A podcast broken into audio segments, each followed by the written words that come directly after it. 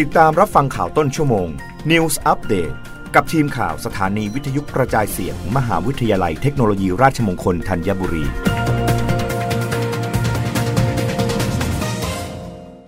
รับฟังข่าวต้นชั่วโมง โดยทีมข่าววิทยุราชมงคลธัญบุรีค่ะ กรมการค้าภายในเผยปลูกผักได้มากขึ้น ราคาหลายชนิดปรับตัวลดลงเข้าสู่ภาวะปกติ นายอุดมศรีสมทรง รองอธิบดีกรมการค้าภายในกระทรวงพาณิชย์เปิดเผยว่า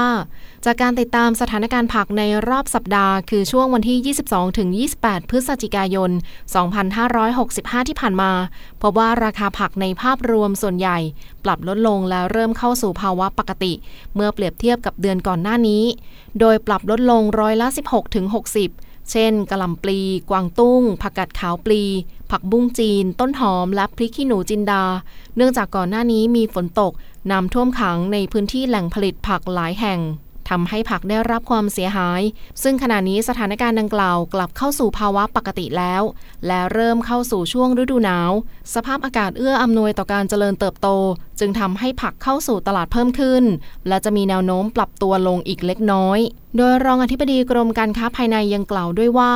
กรมจะติดตามสถานการณ์ราคาสินค้าอย่างใกล้ชิดต่อไป โดยมีเจ้าหน้าที่ของกรมการค้าภายใน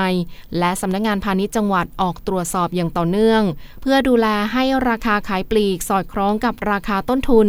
และป้องปราบไม่ให้มีการช่วยโอกาสปรับขึ้นราคากระทบต่อผู้บริโภค โดยอยากย้ำผู้ประกอบการต้องปิดป้ายแสดงราคาให้ชัดเจน และไม่ฉวยโอกาสขึ้นราคาเกินสมควร เพราะจะมีโทษตามมาตรา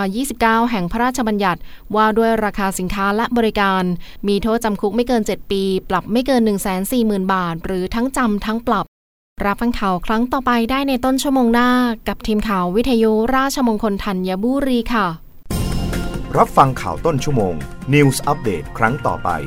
กับทีมข่าวสถานีวิทยุกระจายเสียง มหาวิทยาลัยเทคโนโลยีราชมงคลธัญบุรี